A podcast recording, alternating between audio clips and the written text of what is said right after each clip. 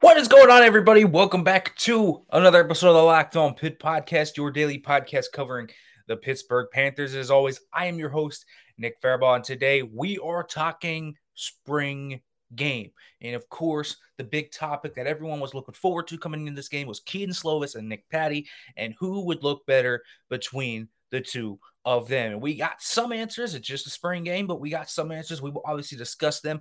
We'll talk about some factors that may be mitigating both of them. We will also talk mainly about what I thought of their performance and what you could tell about this. We will also talk about Frank Cignetti's offense, what I observed conceptually wise, and what you can look for in the base parts of this Pitt offense in 2022. It's all coming up today on the Locked On Pitt podcast are Locked On Pitt, your daily podcast on the Pittsburgh Panthers, part of the Locked On Podcast Network. Your team every day.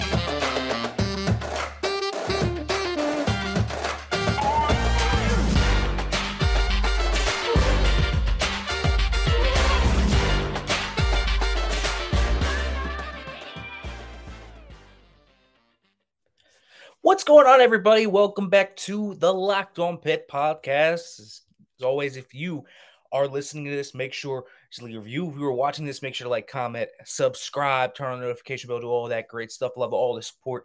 Get on here, folks. And as always, thank you for making the Locked On Pitt podcast your first listen every day, everyone. So today, it is the first episode after the spring game in which the gold team defeated the blue team 10 to 7. Nothing too flashy in terms of what we saw. Not a high scoring game, a sloppy game. The weather wasn't great. Everything you thought it could be, it pretty much was. Uh, and so this was not some beautiful football game where I saw textbook this and textbook that. This was a sloppy game, and it was a bad game for the offensive line. An extremely, extremely bad game for the offensive line. And it's okay. There were a ton of guys that were out. Now, I'm not just talking about Kradel, Houy, and Drexel. I mean, Terrence Moore was out, Branson Taylor was out. There were a lot of guys that would be competing in that role that were out and obviously, another thing is offensive line such a tangentially concentrated chemistry position. So when you have all those moving parts and you're not with the same guys you're used to and you're with a walk-on center, both teams are with walk-on centers. So that really threw kind of things for a loop, right? And so when that ends up happening, oftentimes your stuff can get thrown awry and you won't necessarily have the game you want because you're just not going to see good protection, especially when you go up against Pitt's defensive line. I mean, good lord, what a performance by the defensive line. We'll talk about them as well later in this week and why I'm just so excited about this defensive line. What a dominant group they were in that game. And so this has to be a preface to what we're discussing with the quarterbacks because let me be real here. I can't truly discuss the quarterbacks without mentioning that. I can't truly discuss the quarterbacks without mentioning that this is also not going to be the receiving core they're all going to work with. Jordan Addison didn't play in the game. And Konata Mumpfield and Jared Wayne and Addison are all going to play together. And so you're going to have those guys work together, and those guys are going to be instrumental parts of your offense. And so it's hard to evaluate based off one spring game. But what I always say is you can at least look at traits, you can look at some progression, some things they do to help them fit into the offense a little bit. And so here's just a few things personally that I saw that I thought was pretty solid. And I think the the big one here is that I did not see a huge difference between Nick Patti and Keaton Slovis. In terms of the overall all around play of both of these guys, they were very even. You can make an argument, I think a very good one at that, that Nick Patti was the better of the two. There was one area, though, I think there were two areas actually, uh, both going different ways, where I saw the clear, distinctive boy. These are just different. These guys are different in these ways. The first one was arm talent. Not to say Nick Patti is not talented with his arm and can't push the ball down the field. He can. You saw the throw to Mumpfield, the big one. Um, but I will say this I think that when you look at Kedon Slovis and some of the throws he had, the one to Barden in the corner of the end zone, the throw up the seam to Bartholomew, some of those throws, uh, the, the one Barden dropped as well in the over route, uh, he had three really bad drops in that game uh, where he probably should have had two touchdowns and another big gain. And Slovis's arm jumps off at you, right? And it, it's the clearest thing you can see. I mean, it is the clearest thing you can see it jumps off the table. Like when you are in person, I, I saw this in person. I wanted to see this in person because this was really important to me. Who who does it jump off of? You know, this is going to confirm or you know debunk my suspicions based on the tape, right? And sometimes you need that last kind of buffer thing where you see it in person, and the ball just jumps out of Kedon Slovis' hand a little bit differently. It did feel like at times he was a bit more of a one type of speed thrower where he was throwing it a little bit too hard at times. But I saw the few throws that should have been caught in this game that would have been caught by, say, someone like a Jordan Addison or a Jared Wayne or a Konata Mumpfield. And I said, boy, this guy can make some unbelievable throws. And so I have really looked at everything he's done, everything that's come out of it. And it's hard not to be a little bit excited about some of the throws Kedon Slovis made. And that was really, I think, what the crux of this entire game was for me in terms of Kedon Slovis was what type of throws he would make. And I thought he made some really nice throws. And I thought, you know, that arm talent was really shown off a lot. I, I just didn't think his receivers bailed him out when he made some good throws. And then, you know, when he had time, I thought he, he thought he looked good. And we'll talk about that. Uh, now, I, I think that has also been one of the things I noticed different from Slovis to Patti. Uh, Patti has a different level of comfort under pressure. Um, and I thought, you know, Kedon Slovis actually managed the pocket decently well. I thought he stepped up in some hassle pockets. I thought he felt the rush a little bit and made some nice exchanges there. So I, I thought Kedon Slovis, to a degree, honestly handled pressure than I thought better than he would have, um, which is an encouraging sign because I, I never thought that was necessarily one of his big strengths or, or something that would strike you as a Kedon Slow strength. So I thought that stuck out well. But Patti has a different type of feel uh, just an innate feel. Okay, I got to get out of there. I got to scramble. Uh, there was one place specifically where he felt the rush scrambled outside of the pocket and stayed behind the line, threw it down the field. wasn't complete. Probably he would have run for ten yards if you know he was running in this game. But obviously they were wearing the red jerseys and weren't allowed to be hit. Uh, but he was just managing the pocket a little bit different, and it, it felt a little bit different. Everything here just it felt like he was more comfortable. He was a little bit more poised. He kind of had this more innate feel to him. And so those were the two big differences between these two quarterbacks. I think the, the innate pressure feel of Nick Patti stuck out to me, and then the innate arm talent of Kedon Slovis stuck out to me. So those two guys have that differentiation. Now they have a few good things I saw that I thought both of them had in common, and I thought was really good and really encouraging. And again, I don't think you can take so much away from this game. It's just a scrimmage. They've had three other ones. Uh, this was really just for the fans. It's a one practice in April.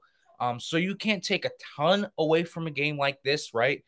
But just to see what I took away from it, I want to talk about these guys overall and what I thought of their performances next. But first, let me let you guys know about Built Bar because, folks, if you want a protein bar that's 100% covered in real chocolate, but also has the health benefits of a protein bar, I have the protein bar for you. It's called Built Bar. They have the first ever protein infused marshmallow called the the Built Bar Puffs, which are the first ever protein infused marshmallow covered in 100% real chocolate. But all Built Bars are also covered in 100% real chocolate, and they have so many different flavors you could choose from. They have the taste of a candy bar, but the health benefits of a protein bar. It's low in calories, low in sugar, low in net carbs, high in protein. So you get all those health benefits with getting the deliciousness you crave in a protein bar. Now, folks, all you have to do is go to built.com, use the promo code LOCK15, you get 50% off your order. Again, it's all you have to do is go to built.com, use the promo code LOCK15 to get 50% off your order at built.com.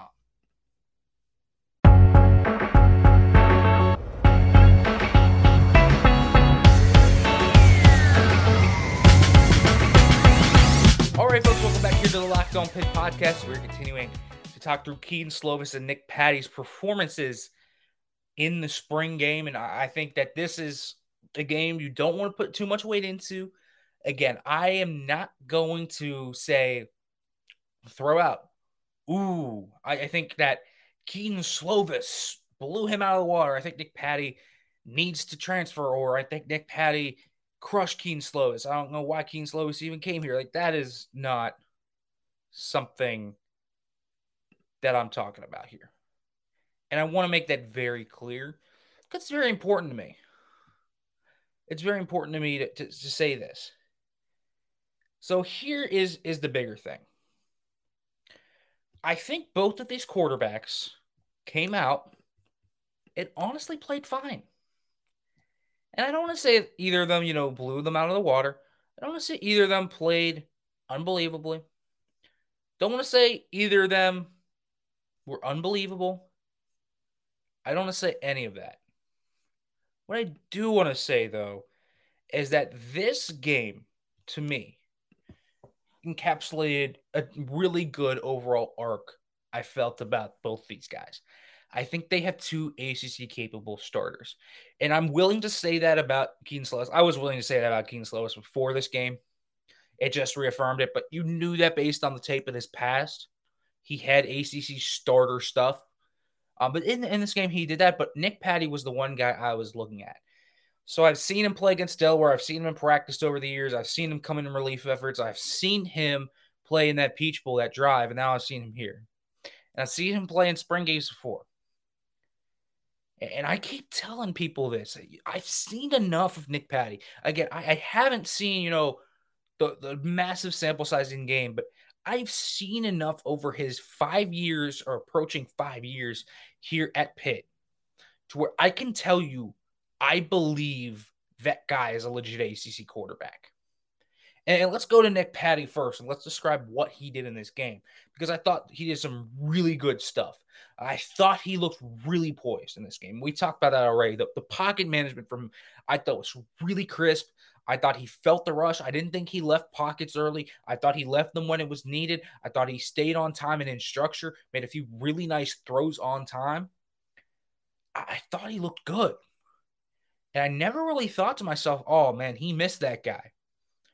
I don't think he has precise ball placement because he has this weird, funky delivery. The footwork's really good, but he has this weird delivery where his launch points kind of get messed up with his base and they're kind of in ill will timed. And he's got this long, like this really long, elongated release.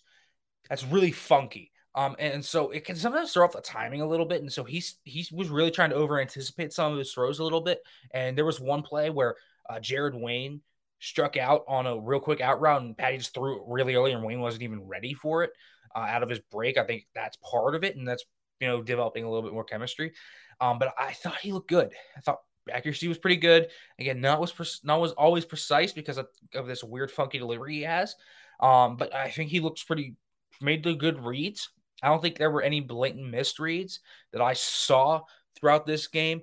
Uh, I thought he had pretty good process. I really did. And he's accurate. He's not super athletic. He's probably like a four eight five guy, but, but he's athletic enough. He's comfortable moving in space. He's tough as hell. I know that about him. And, and so Nick Patti, to me, looked like a good quarterback. Now, yeah, the, the ceiling I don't think is as high as with him, but he's a smooth operator. He's an accurate quarterback. He showcases to me everything I need to see in a legitimate starting ACC quarterback he might not be Trevor Lawrence. He might not be Kenny Pickett. But you're telling me this dude can't be a, a top half of the ACC? Honestly, like he could be a top half of the ACC level starter to me. There's not much holding him back from that. And uh, he's not going to do with the top NFL guys. That's never going to be what he's going to do. But I, he could be a manageable starter. He could lead the team to eight to nine wins. I believe that. If the team is talented enough around him, he can do it. He's not going to elevate a ton of players. He's going to be a game manager type. He's going to be a smart player. He's going to do all the things you need him to do. Probably not an NFL quarterback. Kedon Slovis, on the other hand, could be. And this is where we get into the argument. And this is why I think Kedon Slovis is going to be the starter. Kedon Slovis had his issues. And we talked about this. Some of his processing was like, dude, what are you doing? Got away with one pick that definitely should have been picked. And that was just a botched read. So that one you want back every time, every day. But there was also some underlying things to where I was like, yes, this is the type of dude I look at and say he could be the guy. And those guys that I look at specifically that I think could be the guy is someone like, say, when when you look at a Kedon Slovis, I see a player that could be a Matt Ryan type. And I'm not saying the same level as Matt Ryan. Um, it's a stylistic comp. You know what I mean? So that's the type of style we're talking about here. Good arm talent, has some questionable things. You know that, that interception to Shane Simon didn't see the guy in the flat being covered both on the front side and the back side. I mean, that was never going to happen. That was just a bad decision. And so there, that was a processing lapse. I thought every now and then he had some late eyes. It felt like things at times could be a beat late for him. And this is what we were talking about, right? Every time he had to go from one, two to three, we only saw this about three, four times in that game because he just didn't get the protection to showcase that off a lot. But every time he had to go to one, two to three, go backside, front side, or front side to backside, it was just late. He's not going to be the guy to picture that from one to two to three and be able to mentally picture what's on that backside. He can go from one to two front side. He can go from that. And that's where he's good. He can read that. I, I thought he did that a few times. I thought he specifically did that on the Gavin Bartholomew throw where he probably should have caught that. He was looking for the go ball on the outside, came back up the seam, so I had a one on one on the shields and took the shot. I thought that was a, a nice throw, but those are both front side reads. When he is asked to pivot over to the backside, and he was on that play, right? Saw his look on the front side wasn't open, so he came backside and went to the to the swing route. He just didn't read it. He's not able to paint the picture of it. And maybe Simon was was kind of ball hogging that because he's seen in practice. That's certainly possible. But understand that Kedon Slovis does not have that one to two to three to the backside progression stuff yet. I didn't see it. One thing I did see, I thought that was encouraging. He moved pretty well. And I thought he looked pretty decently mobile, mobile, if you will. Uh, not a guy that's going to run a ton, but a guy that can step in the pocket, understands how to move in the pocket a little bit better than I thought he would. Again, I still thought he got a little deer in the headlights uh, with and kind of froze at times. Um, but I also thought that when you looked at what he did when he was, say, on play action on bootlegs, uh, off the wide zone play action fakes, I thought he looked good. Uh, the throw to, to, to Jaylon Barden on that over route, fading away off his back threw it perfectly. Barden just dropped it. I thought it was a really nice throw. I thought he looked really comfortable moving and throwing on the move. I thought that was a really positive thing. That was one of the big things we talked about him showing. I think he showcased that well. I thought that was a big thing for Kedon Slovis in this game to showcase. Not that that was good. Again, it's kind of tough to to simulate the progressions and such a, such a weird environment where you don't have your receivers, where you don't have your offensive line, where you don't have everybody you're going to work with. I thought Kedon Slovis looked fine. I wouldn't panic about Slovis. I wouldn't panic about Patti. You can't take a ton of stuff away. These are just observations about how I thought it. I thought it played out similarly to what we thought it would. But again, I think the good takeaway from this game for me is I think Pitt. I think Pitt has two legit ACC level starters. So I think that's always a good thing to have on your plate. Now, folks, I do want to discuss Frank Cignetti's offense and kind of what I saw from it a little bit and, how we're working together here, and also the specifics of him and Kedon Slovis, because I thought this was something that really caught my eye. But first, let me let you know about BetOnline because BetOnline.net is your number one source for all your betting sports needs and information. Find all the latest sports development leagues, reviews, and news, including this year's basketball playoffs and the start of the Major League Baseball season. BetOnline is your continued source for all your sporting wagering information, from live betting to playoffs to esports and more. Head to the website today or use your mobile device to learn more about the trends and the action. BetOnline, where the game starts.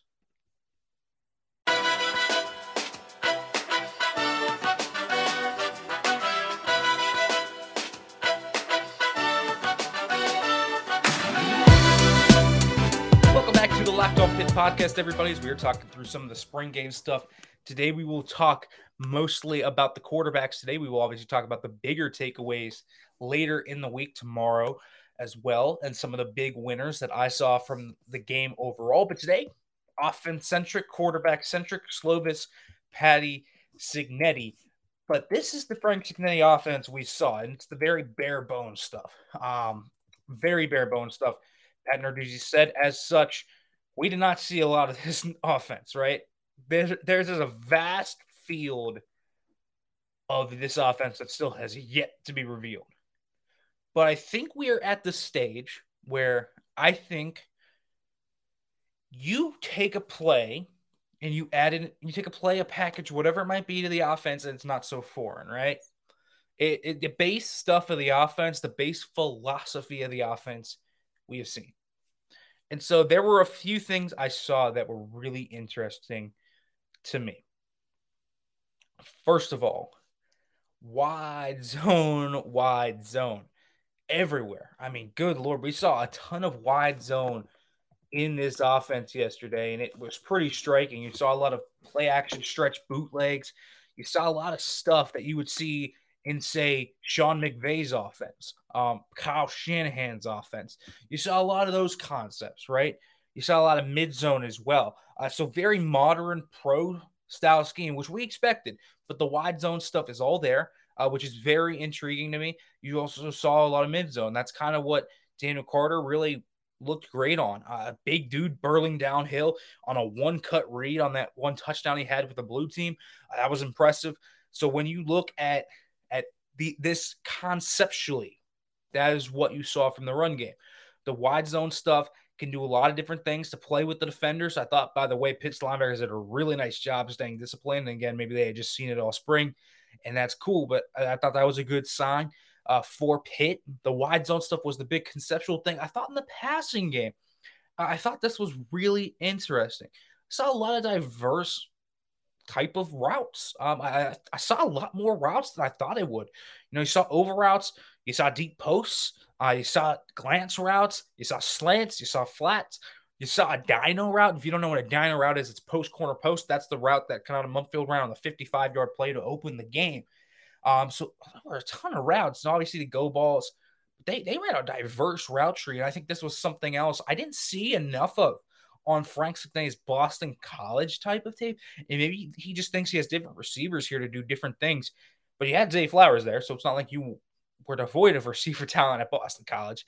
Um, but uh, maybe he just feels like he has different types of receivers here that they can do more with because the route tree was very diverse, very open, a lot of high low stuff, a lot of flood concept stuff off that play action. They really like to open up the middle of the field, which I like. Um, a lot of different routes in this playbook, and, and, it was a lot more diverse for a spring game than I thought. I thought that was very notable.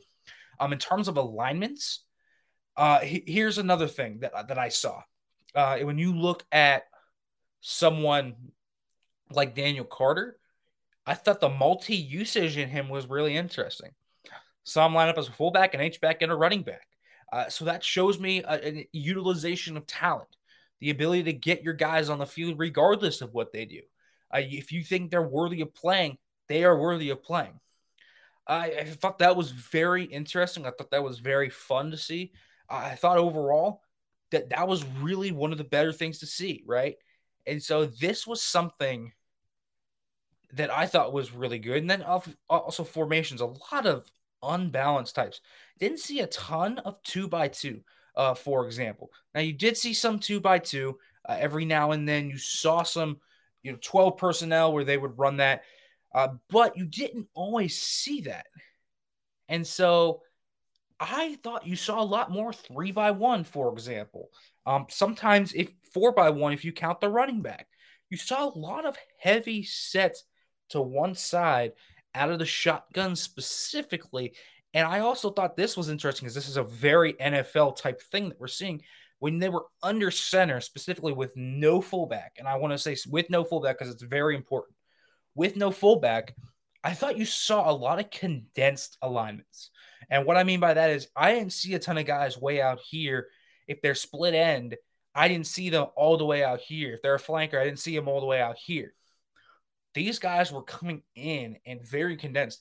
The formation was all condensed, and the, the, you know the that made the space was condensed, and so that's a very NFL thing. So the wide receivers this year are gonna have to block a little bit, uh, and those guys are going to have to make things happen. And we saw Konata Mumpfield make a big play out of that. He had a condensed set, motioned in, and look what happened. Uh, so we're going to see that a lot. Uh, stacked alignments, stuff like that. Very NFL heavy offense. And that was something that really struck me. And Kedon Slovis said that, you know, they watched Eli Manning and Aaron Rodgers and makes complete sense because if to watch someone, you know, run, say, a LaFleur offense, which is a, a different variation of the McVay offense, makes complete sense, right? And so I think that that is something that's actually going to hate Kedon Slovis. This is such an NFL offense. It feels like you're watching one of those McVay disciples when you watch this offense. It really does. This is the Frank Cignetti offense. It really is so similar to what Sean McVay runs in Los Angeles. And so that is what you're going to see schematically. And I thought it was very interesting. You saw all those tight alignments. You saw all the ability to kind of mix and match personnel and try to relay matchups, even in its base form. And that's what I really took away from it. And so for Kedon Slovis, middle of the field is going to be wide open, man. That's your big thing. And that's how he made it easy. The one read stuff is through the middle of the field. It's the most plentiful part of the field. It's the most rich part of the field. It's going to be where he's going to attack a lot. And so he made it easy by doing it very interestingly with attacking matchups, attacking mismatches, making sure that this was the alignment you see. It's leverage reads. And that's all Kedon Slovis has to do is read leverage. And he can do that fine. That's a very easy read for a guy like Kedon Slovis to make. So very interesting to see this. And I, I you know, it's it's interesting to see what Frank Cignetti's offense has kind of morphed into because even this looked a little different than what he ran at Boston College. And so this is going to be a really fun offense, I think, to see evolve over the year. And I'm really looking forward to seeing it over the summer as he implements more and more things. All right, folks, as always, thanks for listening to the Locked on Pitt podcast. We will be back tomorrow. Of course, we'll talk about guys like Shane Simon, Daniel Carter, more Konata Mumpfield. We will talk about the winners of this game, and we will talk about how everything is working out for this group coming into 2022. It's all coming up tomorrow on the Locked on Pitt podcast. As always, thanks for listening. As always, hail to Pitt.